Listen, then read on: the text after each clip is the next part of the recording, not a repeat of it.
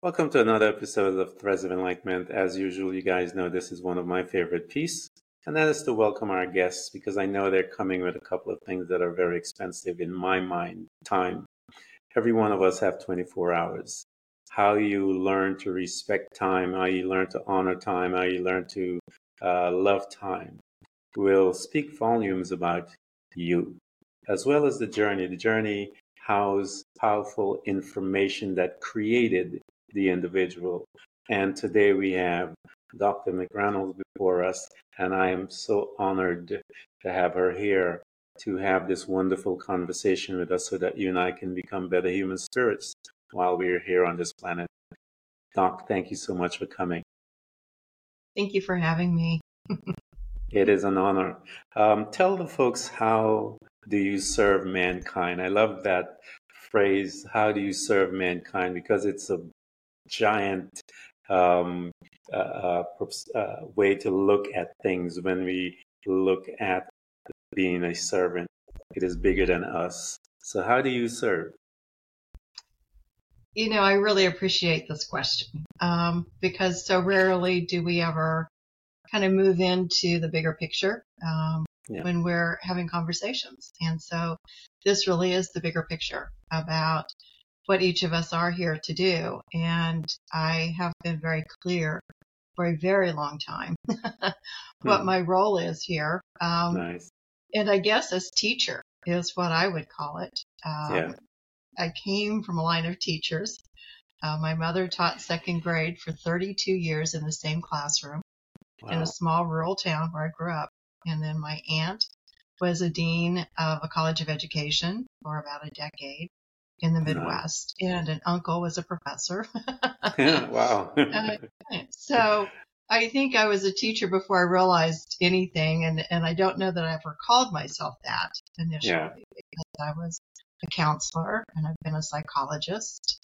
Uh, I have been a professor. Uh, I'm an author now. Um, I'm a business owner. there you go. Congratulations on all. So I'm an employer, and the one thread I think that goes through all of that is teaching. And of course, teaching is uh, a service to anyone yeah. who is in front of you. When you have those connections with people, you know, they always say that this, the, the teacher, you know, the teacher's ready when the student shows up and the student's ready when the teacher shows up because I think it's a two way thing. Because I think both learn in the exchange. I agree with you. I remember I grew up in the church and Jesus said, Those who have ears, let them hear. Interesting statement.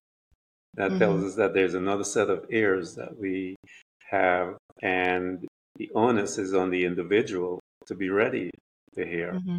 And so you, mm-hmm. I call them, we have a lot of people that are uh, lazy listeners, if you will. Um, so one of our customs here, Doc, is to go back. You briefly mentioned a little bit um, uh, insert about your family. Um, the family is the first space by which we have an opportunity to, to reside there for a few years. And mm-hmm. we are learning from a couple of folks there. Our parents are um, grandparents, siblings, and all those things. Uh, we are getting data, if you will, because that is going to cause us to uh, make certain ways of choices and so forth. And since you have the DNA of teaching inside of you before you came to this planet, so let's uh, find out what was your family unit like. Oh yes. So uh, mother was a teacher before I was born, so and she was a teacher after I was born. So I think, so I, if I recall, you know, she's been gone for about 13 years now. So, um, yeah. gosh, I'm trying to think back. I believe the numbers are right. I think she was teaching business in high school six years before I was born and then took a five year gap when she had my me and then my brother and then 32 years in the same classroom in second grade so you know that wow. adds up to a lot of years of teaching that's impressive absolutely impressive.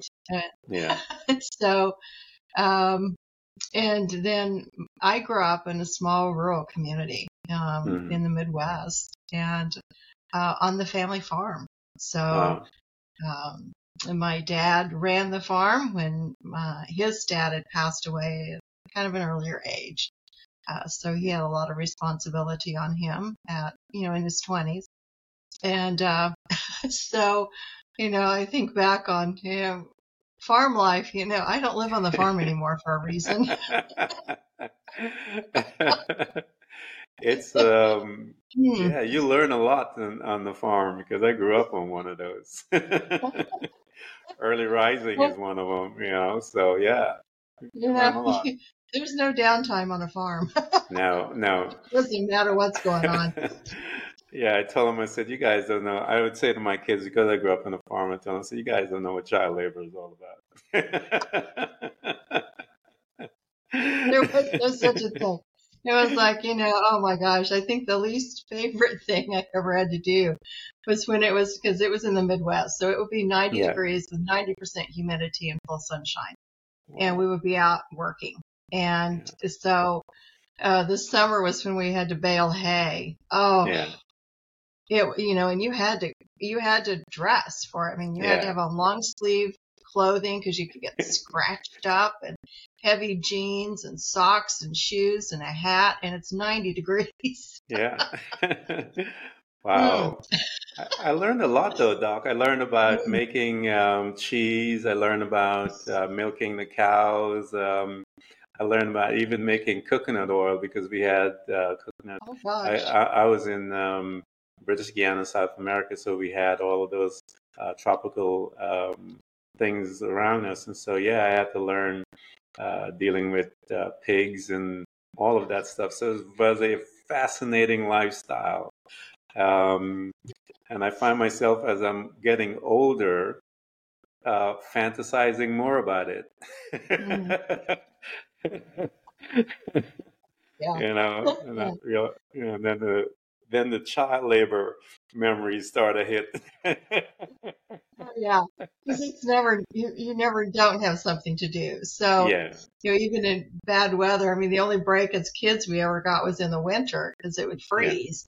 And so, you know, uh, thankfully we weren't required to go out and do all of that. Dad did that. Um, yeah, uh, during the winter. But you know, it was just in any time when it was decent weather, you're either planting or you know tending or harvesting, and you, Yeah. you've got that. We did have four seasons, so the winter Mm-hmm. was about the only break that we as kids got. Um, to not really have to, and still there's still other things to do on a farm. You know, you just Yeah. it doesn't end. But you know, it did. Um, it did provide, I think, I, I'm really grateful for growing up in the Midwest. I've lived in a lot of different places in this Yeah. country and I live in the Southwest now. Um, there's, there's something that when people are at events around here where I live, those of us from the Midwest end up talking to each other because there's just a sense of familiarity yeah, that uh, we carry that I Mhm. think is quite different from other parts. Obviously, I didn't grow up in another part, but there's just there's a flavor, and Yeah. uh, we kind of know each other instinctively Mhm. yeah, because I think we have a little we have a, a kind of a different kind of an open um, connection uh, with Yeah. people. There, there because in a small community, you kind of grew up knowing everyone you Mhm. know, you knew everyone, everyone knew you. You also, my mother was a teacher, so I couldn't get away with anything anywhere Ah, that's beautiful. like the other kids could. Yeah, there was none of that because, you know, everyone knew my mother. So you kind of had to that- walk us. How did that affect your life? I mean, here you are. Everyone knows your mom in the school, and uh, you are in the midst of that. You have your farm Mhm. life, and Mhm. um, you know y- you are known, as they would say. So, how did that affect you as you were growing up? Tom? Well, my mother was well regarded um, Yeah. in the community. Uh, so she, uh, you know, as time grew on, of course, she taught children and then she actually ended up teaching their children. So Yeah, wow. she had two generations of people in this small community and literally everyone knew Yeah. her. Uh, and my dad, she was not born and raised there. Um, so- but my dad was. And so everyone knew my dad too. Everyone knew everyone. Yeah. And there are pluses and minuses to this. Yeah. Well, no, no kidding. you know, the pluses are, yeah, you know everyone, Yeah. but everyone knows you, and you can't look cross-eyed without someone, you know, saying, "Hmm." Mm-hmm. Yeah. So- yeah. I um, and the the kind of the one thing about it was there was kind of this sense of a closedness in some ways in this Yeah. small community that uh, eventually I realized I needed to move beyond that, and Yeah. that uh, by the time I was a mid teenager, I had figured this out. Yeah. Uh, so I had figured out that I probably wasn't going to be there the rest of my life. Um, I didn't know where I was going to go Yeah. Mhm. or where my you know journey would take me, but I knew it would be bigger and, and broader than what the community held there, even though it was kind of a nice safety net uh, Yeah. to grow up in. You Yeah. could go anywhere. You go outside. I, we play outside all day long. It, you know, things you can't hardly do so much anymore in certain areas of this country, at least, and in the world. Yeah. Um, you know, we, mom would get mad. Go outside and play. I'm tired of listening to you kids now.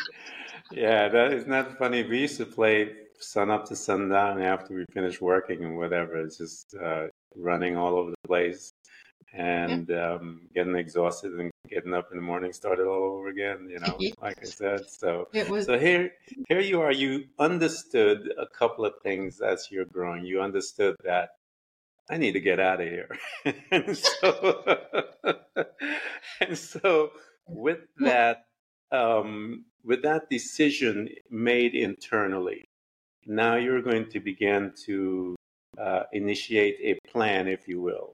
And that plan is to move forward in your education so that it will take you to that direction.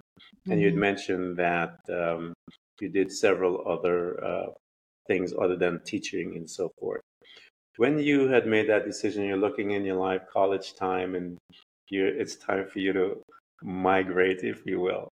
Um, where did you migrate to as far as location, and what field initially did you begin to uh, that attracted you to to uh, get involved in that? Mhm. So where I lived, the the closest university was 45 miles away, which was kind Mhm. of the one where people went to. Mhm. Uh, so back in those days, your freshman year, you had to live in dorms. It was required. Yeah. Uh, so you know, moved into the dorm in my freshman year, but then uh, realized pretty quickly ah, that what life wasn't too much for me either because you're just packed with people all the time. yeah, So everyone's around all the time. I had three roommates and a room about the size of what I'm sitting in right now. wow, There were four of us in there. And it's Wow. just like, whoosh, that was a lot, you know, to deal with. So Yeah. uh, didn't take too long to figure out I wanted to be more in a house or an apartment with maybe one or two other Mhm. people. So did that and uh, spent two years at that university, uh, really kind of puttering around with um, the general ed, um, like a business and maybe psychology. Those were, I kind of was naturally drawn uh, Yeah. to both of those. And then I kind of realized I wasn't quite ready for all of that. So Mhm. I left and actually started working. And I was Wow. 19 at that point because I actually started college when I was 17 just because of how the birth years uh, Yeah. ran back then. So I was 17 when I moved away to college um, and never moved back home, by the way. so, I don't know if that's a congratulations or or not. well, I was determined. Let's just put it that way. I, you know, I wanted I wanted to be doing things. So yeah, um, I uh, kind of worked around through some uh, different types of jobs for a while, a little bit of part time, and then landed a full time job where I was in personnel, which Yeah. was a nice fit for me. I really liked it. It was with a utility company, a large utility company uh, in the region, and Yeah. uh, worked there for several years, and then kind of worked my way up. And I thought, you know, this isn't for me forever. So I kind of took on a part-time job. I said a full-time job again, just trying to find my way. So yeah, uh, I was in another business, um, uh, doing some things on that line, and then I don't know. One day I just remember thinking, you know, there's got to be more than this. Yeah. I've been Yeah. doing this for six or seven years. yeah, and awesome. in the meantime, had finished my bachelor's degree somewhere through all of that. I, I had somehow managed to do that, and so I had my bachelor's degree. and then um, my decision point was I knew there was something else educationally, and I will give credit to my mother and my aunt, both teachers, yeah. uh, who said you need to go on and you know get your master's degree now. It's time for you to do this. So Mhm. so uh, the way I did that, I did not know what I really wanted to get my master's in, and they have been very clear. You need to work a while, you know, with your bachelor's and work a while because you need to figure out what the Yeah. next step is, and you need to know what you like and what you don't like before you go to another degree. Yeah. Because every degree you get is more and more narrow, Narrow. and yeah. it will expand certain types of opportunities, but it narrows others. yeah. So you need to be, you know, clear about what you want to study Yeah. because that's a big step to get that master's degree piece. And so I thought, I don't have any ideas. So I went back to that local university, Yeah. 145 miles. And I actually, this was in the day when they still printed all the catalogs with all the Mhm. course description. And you, you went to the university and you picked up this really thick book that Yeah. has every degree, bachelor's and master's, and every program and a course description of every Yeah. class in it. nice. I remember those. Mhm. And I took it home and I just started reading Yeah. the different programs because I really didn't know. And then the one that resonated the most with me, the course descriptions, was counseling, which surprised Wow. me. I had never thought of that. Yeah. Uh, and so then I worked my way through my master's degree and um, and then had my first job as a rehabilitation counselor, which really Wow. is about um, helping people figure their way through challenges in life, uh, Mhm. looking at their strengths, um, assessing their areas of weakness or areas that aren't working well for them, and then figuring out workarounds for Yeah. that. And so it's the big workaround. It's like, well, you might have this, but you have this over here. So how can you kind of parlay your strengths into where you want to go and how you want to get there? And so, So I did that for seven years. Wow. So here you are, this girl, and, um, she decided counseling. Now you're studying counseling and all the principles within that. And those principles, all of them, always have to dig about you because you got to know Mhm. you before you can start uh, getting to uh, all the other folks out there. As you began to right. study, Doc, and you brought those data into you and all the knowledge and the information, what did you start to discover about you? hmm Well, and it's so true because with counseling, as uh, you know, probably a lot of professions, but this one certainly has Yeah. been mine for quite a long time. Yeah, It really does give you opportunities um, Yeah. to start looking at patterns, at beliefs, at um, kind of how one approaches situations in life. And, you know, living on the farm, it's kind of a hard life. There's not a Yeah. lot of, um, you know, oh, poor you, you're not feeling well today. It's like, no, guess what? We've got work to Yeah. do. So yeah, come on, we've got to get this job done. gotta go. So it wasn't that there wasn't caring, but it was that you know, there was priorities, and priorities Yeah. were you had to get you had to do the job. And Yeah. boy, has that cut through. I can look through my whole life and see that thread all the way through, which is you keep going even when you're needing to. Um, you know, you want maybe maybe you just want to sit down and not get this done, but you keep going. And and I think for me, learning a balance was really important between Yeah. that um, thread of no matter what you keep going versus you know self care. And I Yeah. think that is that's been a long journey for me. Uh, to what really tools did you bring in. Doc? What did what Mhm. tools did you bring in? Because again, you have to be familiar with these tools and how to utilize your tool.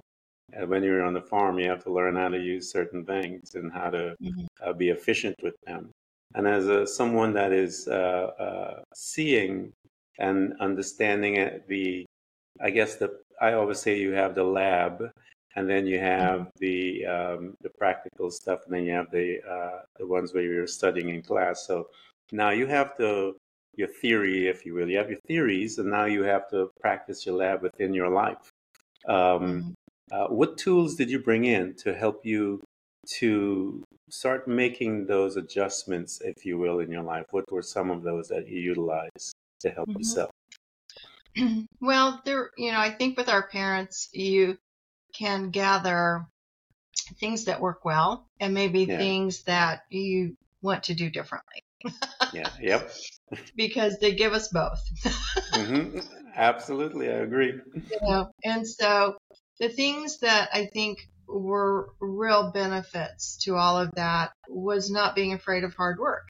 Yeah. There's not a job in my company that I haven't done because I built it. So, you know, I know it from the ground up. So if someone, you know, kind of pushes back that they don't want to do it, it's like, wait a minute, we're all in this together. you know, and that's- yeah, That's, you know, that's from farm life. We're all in this together. We had multiple, there were like six families in my family on my dad's side, scattered within like a two or three mile range. And everyone came together, both for holidays Yeah. and for hard work, you Yeah. know, for projects. And so everyone rolled their sleeves up. Nothing was beneath someone to do Yeah. because you just had to get the job done, you know. And then the other side of that was really, I think, um, kind of this. Both of my parents were from the Depression era, so that gives you Mhm. some uh, frame Yeah. of reference for kind of the other side of uh, challenges in life and yeah, what that really meant to them. Um. And, and generationally as well, because in the Midwest, um, you know, nothing was guaranteed. When you're a farmer, Yeah. there are no guarantees Mhm. about anything. Yep. You don't know Yeah. if that crop's going to make and you're going to have money uh, Yeah. to pay your bills. If it makes, and it's great. If wonderful. But if something happens and something comes through and you have your it's too dry and the crops crops don't make, then you have to have reserves. yeah, And I think Yeah. sometimes there was so much emphasis on that reserve piece yeah, that it was hard for them to actually enjoy their life. yeah, Um, Yeah. Because that wasn't the history yeah, of the Midwest, um, particularly coming through the Great Depression. Like they did, they both were raised in that, and they grew up in the middle of all of that, uh, the Dust. Bowls and such. So, you know, there was there's a real um, awareness of that, and I will say that's probably the theme that has worked me the most yeah, in my Yeah. life of trying to resolve a little bit of that because I think I think there are such things as uh, processes that are passed through DNA that yes, you know I think it came from grandparents and parents Yep. and down to me on both sides Yeah. because both of those families had come through very rough times. uh, yeah. I think it's that's natural. I think um, uh, there's a degree of energy that we all are, and um, as that child in the in the womb, that energy is um, because mom and dad are moving within it and the family is moving with it even before the child is born that when that child comes out that child is familiar with that type of energy if you will Mhm. and you will see that's why you see um, men and women will uh, pick abusive partners because they're familiar with that energy and it's Mhm. safe to them because of that and then they would have to learn how to change from that so here you are you had an opportunity to see so many people as a counselor Mhm. what did you learn um, what was that thread within all of those people that came before you what was that thread because that thread that you will be seeing is what is going to start propelling you to the next stage of your life what was those familiar threads that you saw after chatting with all those people that they wanted a better life, yeah that they wanted success within themselves. They wanted Yeah. to feel they were worthy in the world, that they had something to contribute. Yeah. Um, and that most of them didn't quite know how to get there. They knew they wanted something better, yeah but society has a way of kind of defining barriers for people. And so part of that is helping people rewrite that narrative hmm about who they are and what they're about and why they're here. Yeah. And so that was really the beauty of all of it is the field of rehabilitation counseling was so aptly positioned Yeah. for that and was such a good fit uh, because I could just dive right into that. And I had a great supervisor Yeah. during that time frame, and she would always say, "She said I'll do anything for a client except go to jail." I love that. I love Yes. that. So she was very much an outside the box thinker, and Yeah. that's exactly where I am, which is why I, I knew early on I wasn't going to be able to stay in this little community yeah. because I didn't fit. I didn't fit Yeah. the box anywhere. I never it? have. and that's that's one of the benefits of of why I've been able to do I think what I've done here is Yeah. uh, be outside the box look at a different narrative. And you know that's within myself obviously. I've done that which is rewrite narratives. Mhm. um, and I remember when I was early on as a counselor um, how I knew to do this to this day I do not know. I do not know because I don't recall anyone ever saying anything to me about this, but I instinctively knew how to do this, which was, I remember one client came in early on in my career, and part of our job was to help people get jobs. So, Yeah. we- you know, there's a lot to do for that if someone hasn't worked. And this, this guy, somewhere in his late twenties probably came in and he must have had at least 1,000 large safety pins attached to his clothing from top to bottom. Wow. and he walks in my door, and I'm thinking, hmm, okay. wow. And so I started working with him, but I had an instinct. I just always had this instinct that I looked at him and I thought, I'm not going to give a lot of energy to these safety pins right now. Yeah. I want to know who this guy is. yeah. And so let's see if I can figure out who this guy is. Yeah. And that was all it took with him. Because Wow. what he was expecting was for me to be repelled by Yeah. his appearance. Yeah. And what I came to understand with that one, that one situation, is that a lot of people are expecting rejection. Yeah. And so they will do things to set it up to create it. So they can say, oh, yes, I was rejected again. See, I'm always going to be rejected. And when that didn't happen with him, he never wore those safety pins in again. Wow. He That's came a in dressed story. like a regular guy the next time. It's a powerful story, Doc, because a lot of people self sabotage their careers and their lives constantly. They do. Um, and that is the the perpetual um, uh, race or wheel that they find themselves on 30 years, 20 years um, in that perpetual wheel. And like you said, the gentleman showed up with uh, with that mindset, and but the mindset was glaring in what he did in order to self sabotage and to have Mhm. uh, someone like you. And that's why I tell people it's very important to um, have a guide, as you said, that steps outside of the programming, that box that we call. And when mm. they step outside of that, their response is 100% different than mm. what you, when you're in the box because their, their peripheral vision is wider and mm. they're able to see much more and they're able to um, accommodate some of your creative creative thinking to sabotage your life. And that person that is skilled will will see it in a second. And as you did you did not even pay attention to it.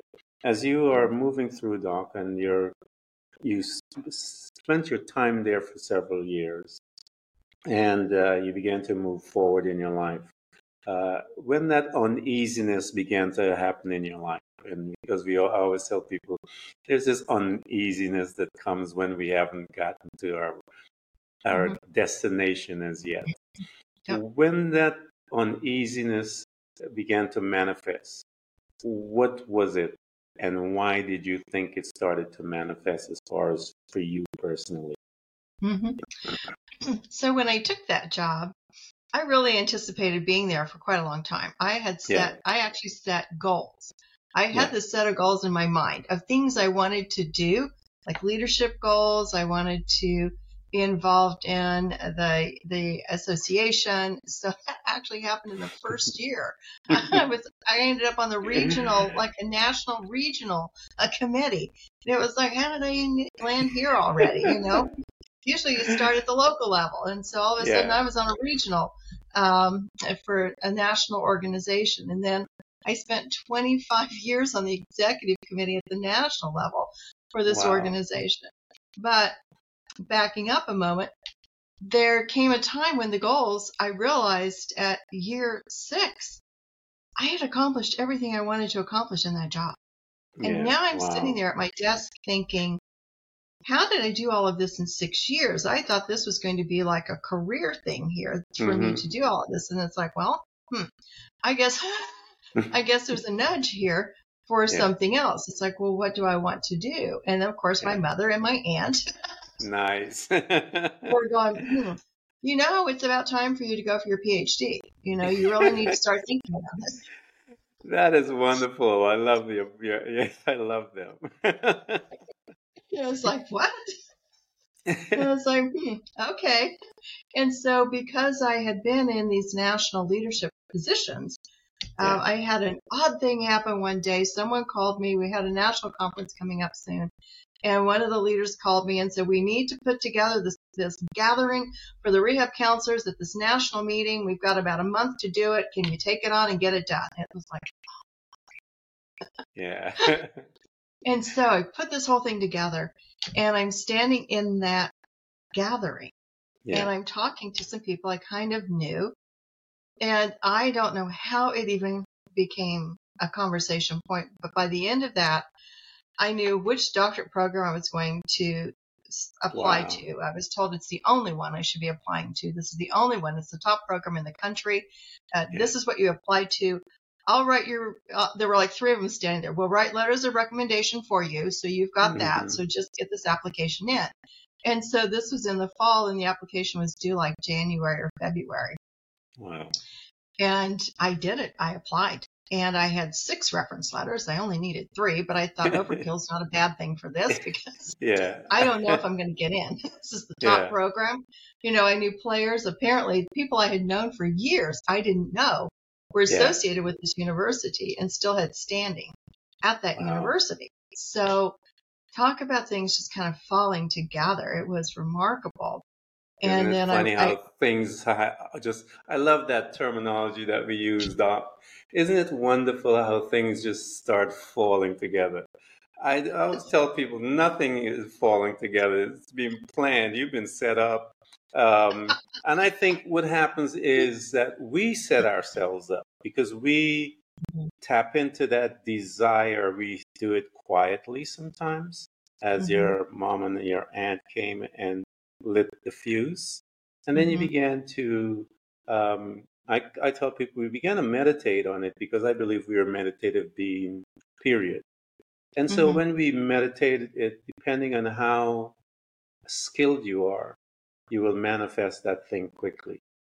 And Mhm. so you uh, began, I'm sure you did, began to meditate on, wow, that'd be interesting and, and all this Mhm. type of stuff. And so you began to send that that energy. And guess what? When it was time, because they came directly to you, why didn't they go to someone else? Because you Mhm. called it in and you were ready. And so I think Yeah, that's was- what happened. It is. My mother told me later. She didn't. She told me after I got accepted to this university. and she said, "She says no one ever applies to just one doc program." wow. But I think you were ready. I think the your readiness, and I always say to people, your readiness will call the people into your and the situations into your space because you are ready. You know, because you, um, five years ago you weren't ready. You know, so but when that happened, you were ready, and once you made that decision, you got accepted. How did you feel? You know, I was just elated because and scared. Yeah, yeah. Because I was I was moving 1200 miles away from my home area. Yeah. And for the first time in se- since I was age 17 at this point, I forget how old I was, close to 40, I think, at that point. Um, I wasn't going to have a job. this was a full time doc program.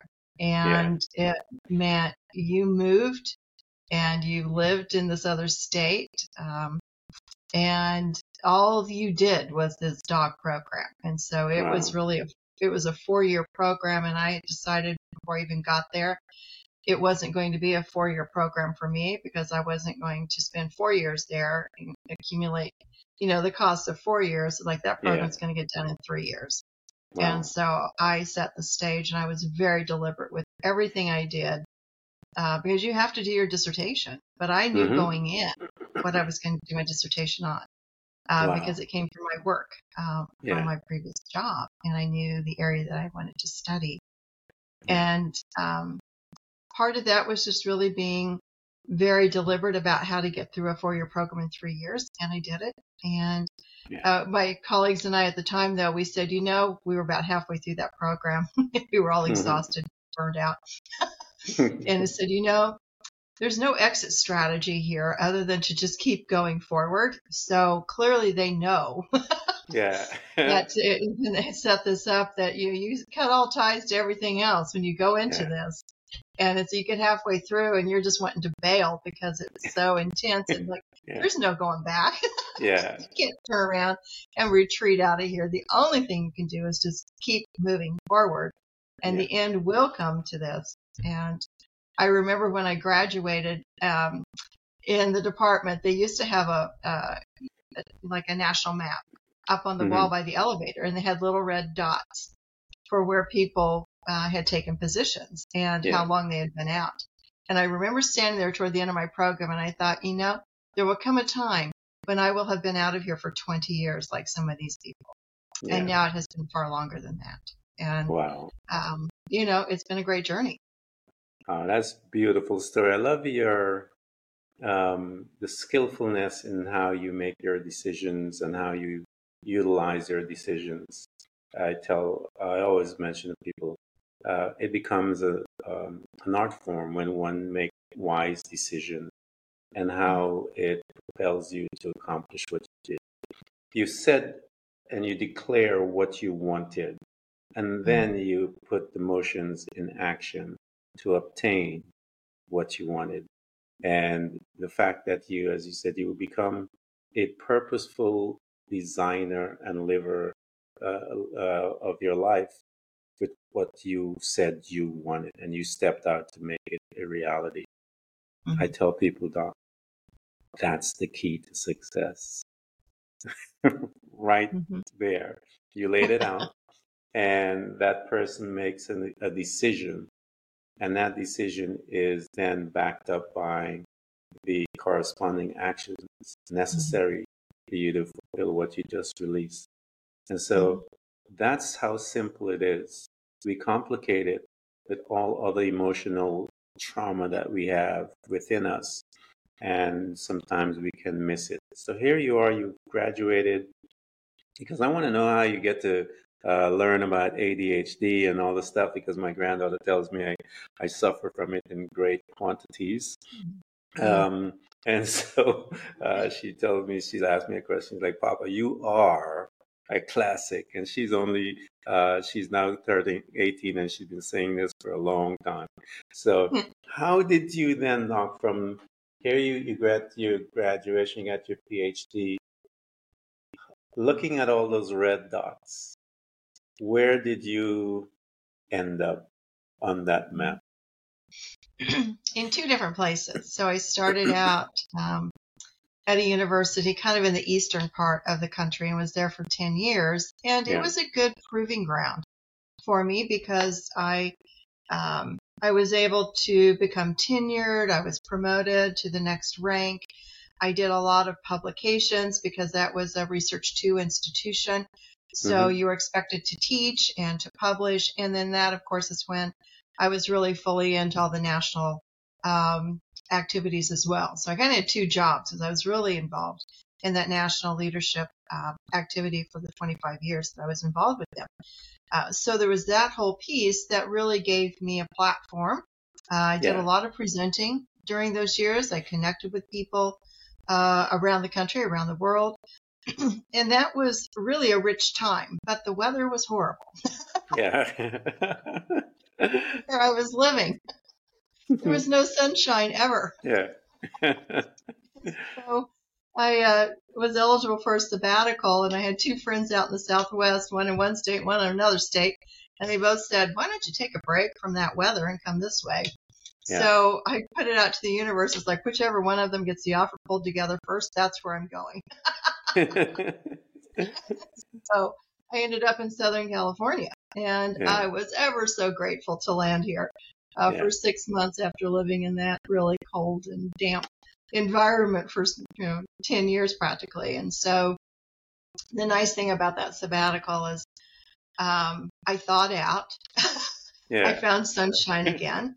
Yeah. And uh, it went so well that they actually created a position for me at that university and asked me to apply. And, you know, there was Yeah. competition. There were other people obviously that applied. But I was fortunate enough to be selected and they brought me in as a full professor on a very Wow. short tenure clock here. So I got credit for the tenure I had at the other Um, Yeah. University, which um, apparently they don't do anymore. I'm not saying I'm Yeah. different, but that was a long time ago. There were different, you know, a lot of different things in the world at that time. So they had the latitude to do that then. And so that was really great. And that all led to uh, part of what had happened is they were moving into a brand new building. So the Yeah. College of Education was finally getting pulled together at this university. They'd been scattered across the campus for the entire time of that university. And somehow they'd managed to build this great new beautiful building and everyone was moving into it. And they had set aside about, oh gosh, I think it was about 5,000 square feet probably, uh, Yeah. classrooms in this space. And no one wanted to take on the project to build something Wow. for this area. And so I'm the new kid on the block. It's like, here, let her do it. Yeah, we're going to give it to her. Like, kind of like that commercial. Give it Mikey, to why don't you Mikey. do that? Yeah. Give it to Mikey. here, give it to her. She's really good. So, so I was thrilled to have the opportunity to create something of that magnitude that I had never Yeah. done before. Uh, I learned a lot in the process because there were Yeah. a few critical questions I had forgot to ask, like what's the budget for this? Hmm. Got into it, there wasn't Yeah. one. that was a big surprise. wow. So I'd already rolled programs out to the community that I built and was ready to hire people. And they go, oh, there's no budget to hire anyone. And I'm going, oh, what? Wow. I'm thinking my reputation's on the line everywhere here because I've told them we're going to start delivering this and I'm ready to hire Yeah. people for it. It's like, oh, we don't have any money to hire anyone. That was a defining moment in my life. Yeah. How Because did you had get yourself figure- out? well, you know Yeah. what? There is this thing of determination. Yeah. I've got Irish and thing. Scottish in my blood, and I wasn't going down on this one. yeah. I wasn't going down. So it was, I still don't know how I came up with all the ideas that I did, other than Yeah.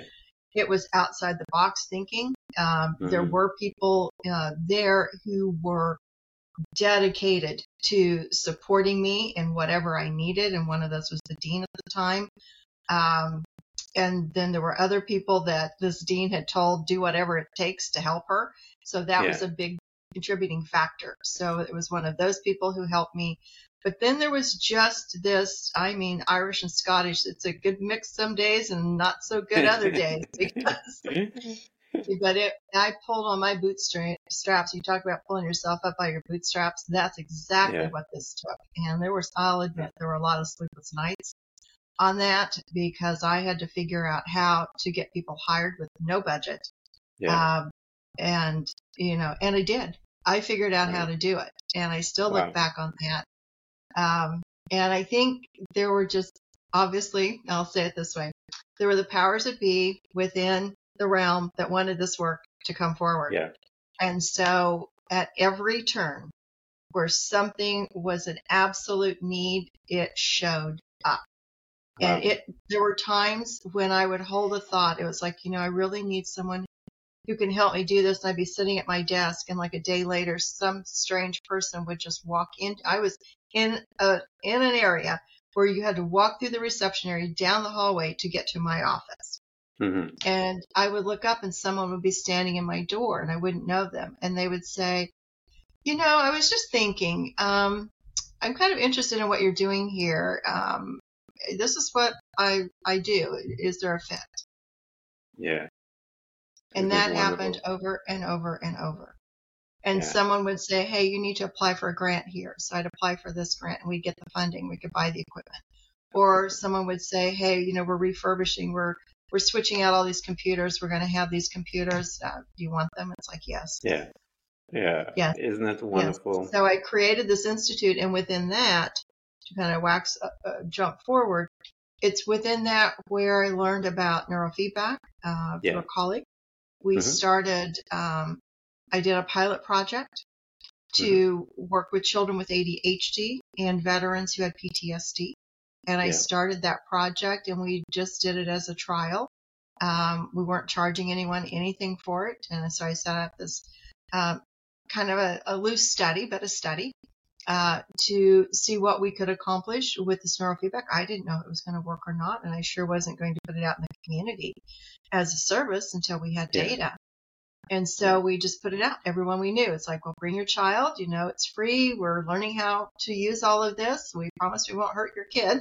and then, and uh, we started working with veterans, and so uh, people needed help. I worked at the VA while I was in my doc program, so I Yeah. had kind of a passion for helping veterans who were struggling with PTSD, and then it just kind of rolled forward from there, which is the phone started ringing about three months Yeah. in.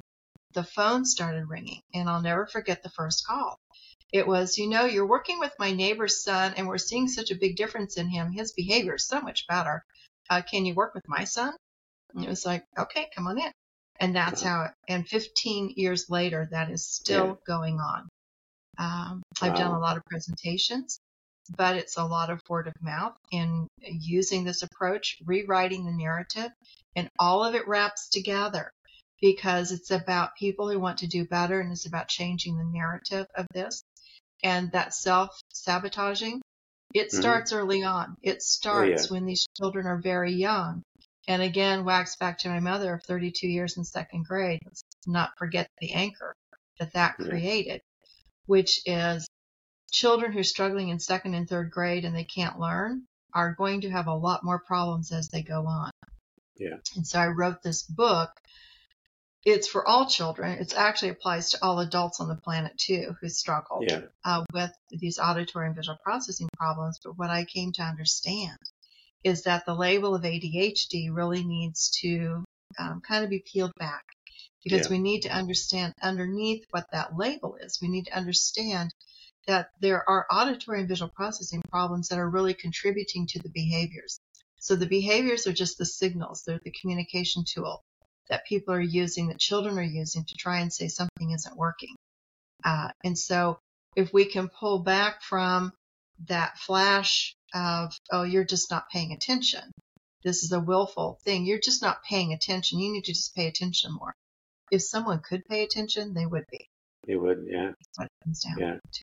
It. Um, I remember when they uh, were over diagnosing the young kids with the ADHD uh, diagnosis, and what because I came from the medical side and saw some of the effects as to what it does to families, and um, not knowing that those children, uh, very bright kids, is just um, how they see things in different ways by which you can begin to impact their lives. And so, yeah, I've seen a tremendous amount of damage, if you will, from the overprescribing of that term. Um, to individuals that changed their lives forever. So it's really good to see someone like yourself that are now bringing in tools that began to help with that situation. So as you were doing all of this, uh, talk to us a little about the data, because when it Mhm. comes to this piece, um, people need to understand the data because they're accustomed to hearing grab that medication, grab that thing, medicate the child, put them under, all the other things that they talk about. But as you have been on outside the box for a mighty long time, your entire life, you're able to see something different. Give us some information as to the data when it comes to biofeedback. hmm So it's it just um, gave me such pleasure at the front end of this to be able like 15. So I've been doing this for 15 years. So Wow. it took five years for me though, literally five years of doing this to say I think there's something going on here. Because- no one was talking about this. Yeah. And so no one was talking about what I was seeing.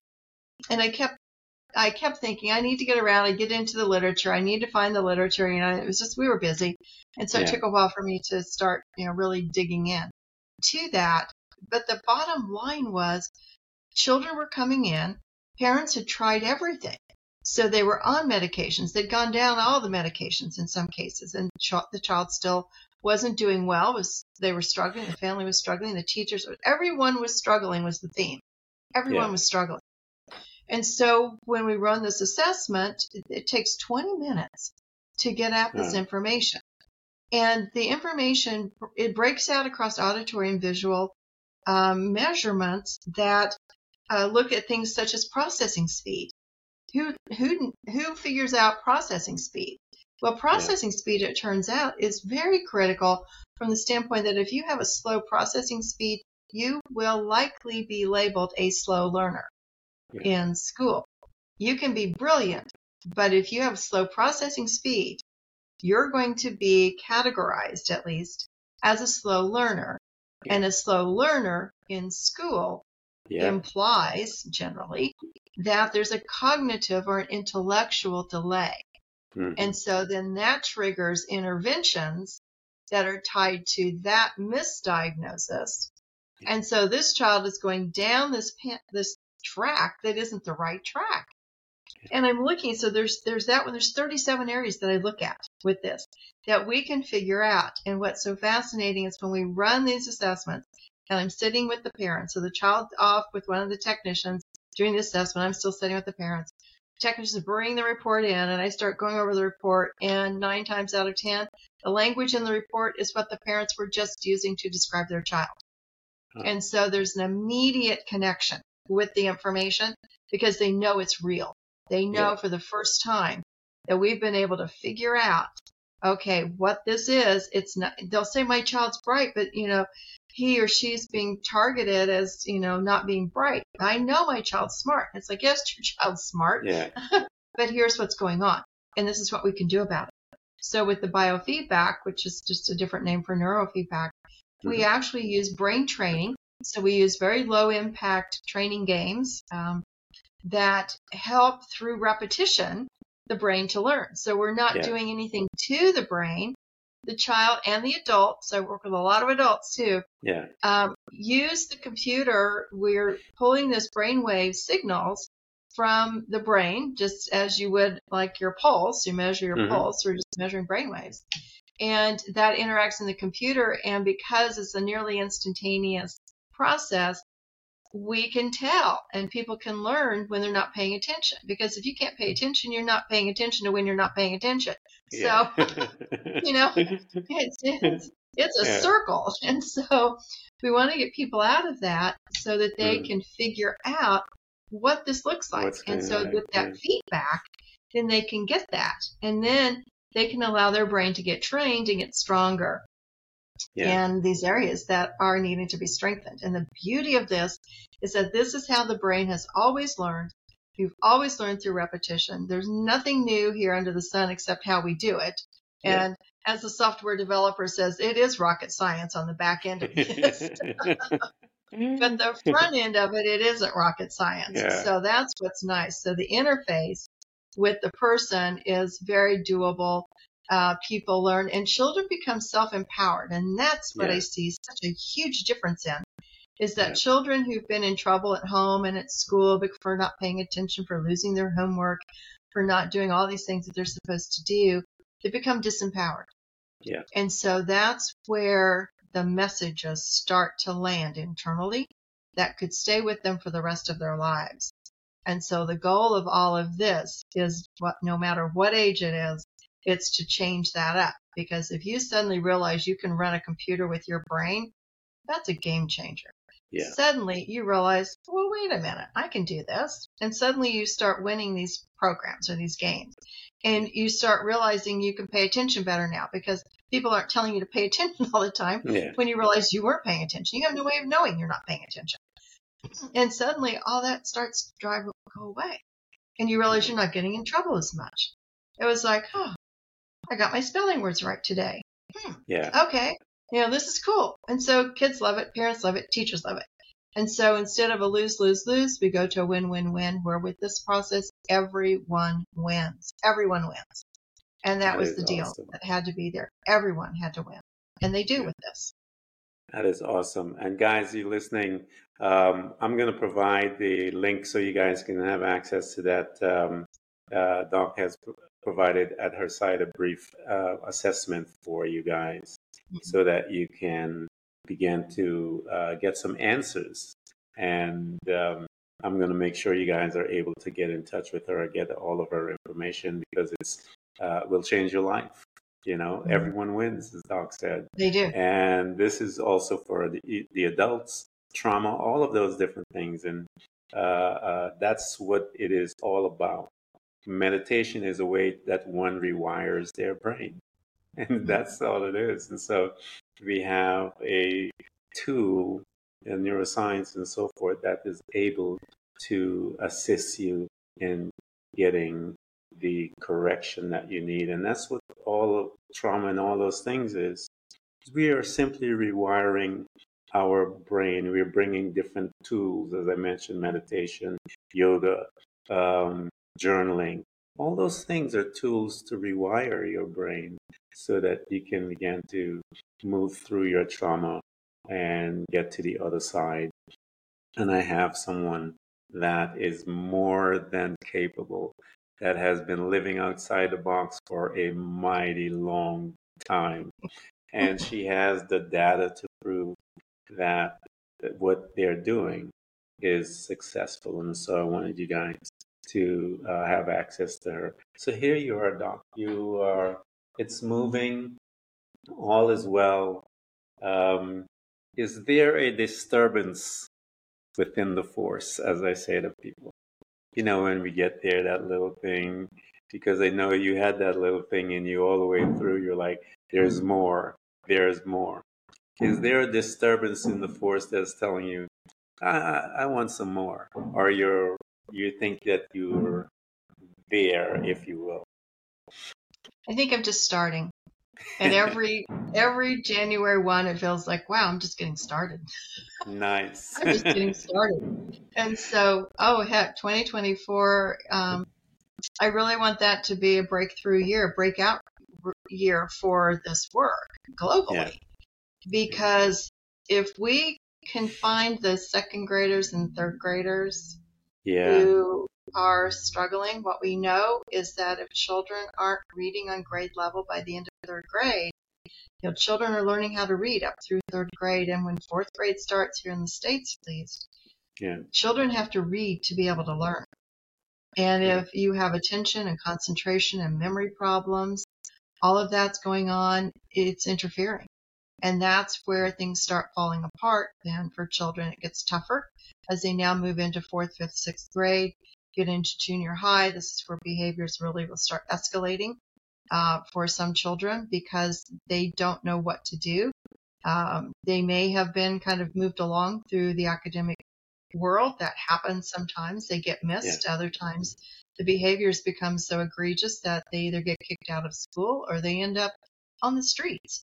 Yeah. And so if we could stop all of that and we can do it with a 20 minute assessment. Yeah. You need to get some lobbyists, guys. Yes. you need some, some lobbyists to get into the Yes, we politician in that area uh, because that will have a tremendous amount of impact coming from that level. Um, Mm-hmm. Because I think when what it is when you guys have to produce the data, show them savings, how much Mhm. they would save from that. It's And that's the way. enormous, enormous. We could be saving the educational system literally billions, of Billions dollars. of dollars. Billions with a So, B. Yeah, you, you guys need to put that together, man. I think that's the way to go. Get get you guys some lobbyists and show that um, that Mhm. those numbers because that is um, yeah because the medication, but you you have a competition that is going to be arguing a different point Mhm. of view, and so you guys have to. Um, but I think it's doable. I really do Mhm. think so because um, I know of some of the success that you guys have. Uh, Mhm. I know many of them. And so I think you have a product that can change the lives of generations. And so you got to find a way. can. Yeah. We can change society. We can change the educational Yes. system. Yeah. We can change all of it and make people's lives easier. That's the Yeah. key here because everyone's struggling with this. Teachers, they're not immune to being so frustrated with a child Yeah. who can't sit still. Um, burnouts. you Oh my gosh, the burnout's Yeah. horrible for teachers, and the children aren't thriving with this. Teachers aren't thriving when they're Yeah. in these high pre- cooker, you know, pressure cooker situations, and they're uh, struggling with a child who can't sit still and can't learn. Uh, the pressure on them is enormous. The pressure on the parents is enormous. Pressure on the school is enormous. Yeah.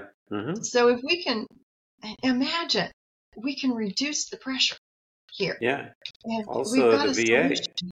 The VA Yes. is another place. So you guys have, I mean, um, I, you know, your vision, I think is a powerful vision. And if you're the one that is spearheading it, I think it'll happen before they even know it. because every single thing that you set your mind to do, you have done it at a rate faster than even you. From every story you told me, everything you got achieve, you achieved, every single one of them. So I think you might be able to pull it off, Tom. If there's anyone on this planet, I think you may be able to pull it off. I think they got a different group crew, uh, you know, um, when you come in their space. So, uh, Doc, I want to thank you so much for coming to Thank Threads you. of Enlightenment. This has been a really beautiful conversation. I had an opportunity to sit with someone who knows how to utilize their decisions, their thoughts in such a powerful way and profound way that you achieve everything at a miraculous rate, if you will. And I am honored to have this conversation. And thank you so much for coming to the President Enlightenment. Thank you for having me. It's been a pleasure to be here today. Thank you.